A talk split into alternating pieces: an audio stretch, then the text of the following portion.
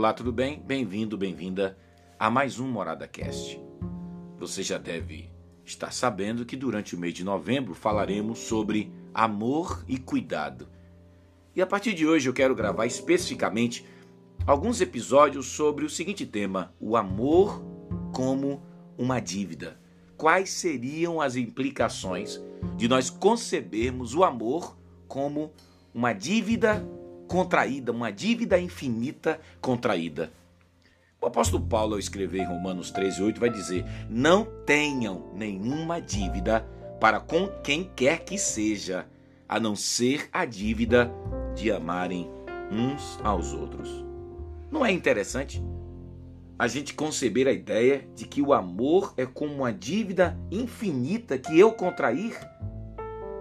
Porque o que o texto está dizendo é: se você realmente decidir ser uma expressão de amor neste mundo, então você estará numa condição de alguém que contraiu uma dívida infinita. E geralmente essa não é a lógica que a gente concebe nesse mundo, porque em geral diz que aquele ou aquela que é amado ou amada contrai ao ser amado ou amada uma dívida. Por exemplo, costuma-se dizer que as crianças têm uma dívida de amor em relação aos pais porque estes as amaram primeiro. De modo que o amor dos filhos pelos pais é como se fosse um desconto da dívida, uma amortização, uma compensação. Só que o texto bíblico vai dizer que quem contrai a dívida não é quem é amado, mas sim quem ama. Gente, isso é muito interessante porque na medida em que se sente tomado pelo amor, a pessoa se sente estar num estado de alguém que contraiu uma dívida infinita porque decidiu amar. Isso é loucura. O texto bíblico propõe algo extremamente escandaloso. Mas que coisa maravilhosa, não? Você acreditar, assimilar a ideia que dar a um ser humano o seu amor é, afinal, como se disse, o máximo que um homem pode dar e, contudo, justamente na medida em que dá seu amor e justamente ao dá-lo, você contrai uma dívida infinita, porque quanto mais eu amo, mais endividado eu estou com aqueles que são objetos do meu amor.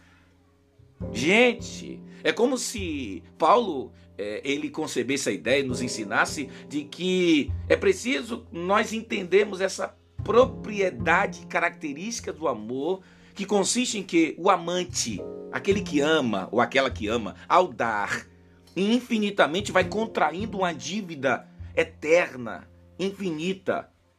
Mas veja bem, olha só que coisa interessante. Mas ao dar, por exemplo, dinheiro, e aí a gente tem que entender, tentando compreender algumas categorias, porque ao dar dinheiro, não se contrai verdadeiramente uma dívida, pelo contrário, aquele que recebe é que se torna devedor, entende? Porque se ao contrário, o amante ele der o que infinitamente é o máximo que um ser humano pode dar a um outro, o seu amor então, ele se torna infinitamente devedor. Então, gente, olha, olha que bela, que sagrada modéstia a Bíblia ela traz consigo para a gente entender realmente o que é amar. Porque quando você ama, entendendo o que a Bíblia diz, não somente desconstrói dentro de você o fato de você querer ousar convencer-se, que a tomar consciência de que sua obra, as suas boas obras pelos outros, não teria algum mérito. E nem tampouco você é, cometeria o despudor, o desserviço de achar que à medida que você ama, você está amortizando a sua dívida para com o outro. Pelo contrário, quanto mais você ama, mais você entende que precisa amar mais, porque a única consciência realmente que você tem é que sua dívida só está aumentando com o outro. Aliás, é impossível de saldar esta dívida, uma vez que o dar significa sempre um tornar-se devedor. Que loucura! É assim que nós cristãos acreditamos do amor. Os verdadeiros seguidores de Jesus entendem quando Paulo diz: Não tenho nenhuma dívida para com quem quer que seja, a não ser a dívida de amarem uns aos outros. Será que é por isso que a gente tem dificuldade de amar? Porque talvez o problema nosso seja esse, né? A gente quer amar para ser amado. Aliás, Lacan já dizia isso, grande pensador psicanalítico, né? Que no fato, no fundo do fundo, o homem ama porque ele quer ser amado. Enquanto isso, no cristianismo, pelo menos o cristianismo, é, ou talvez é, a forma correta de se pensar o amor, segundo aquilo que Jesus nos ensinou, é de que amar não é para ser amado. Amar é porque quanto mais eu amo, mais endividado eu estou com o outro. Porque amar é o que mais me caracteriza como seguidor de Jesus. O que, é que você acha disso? Amor como uma dívida. Parte 1. Tchau, tchau.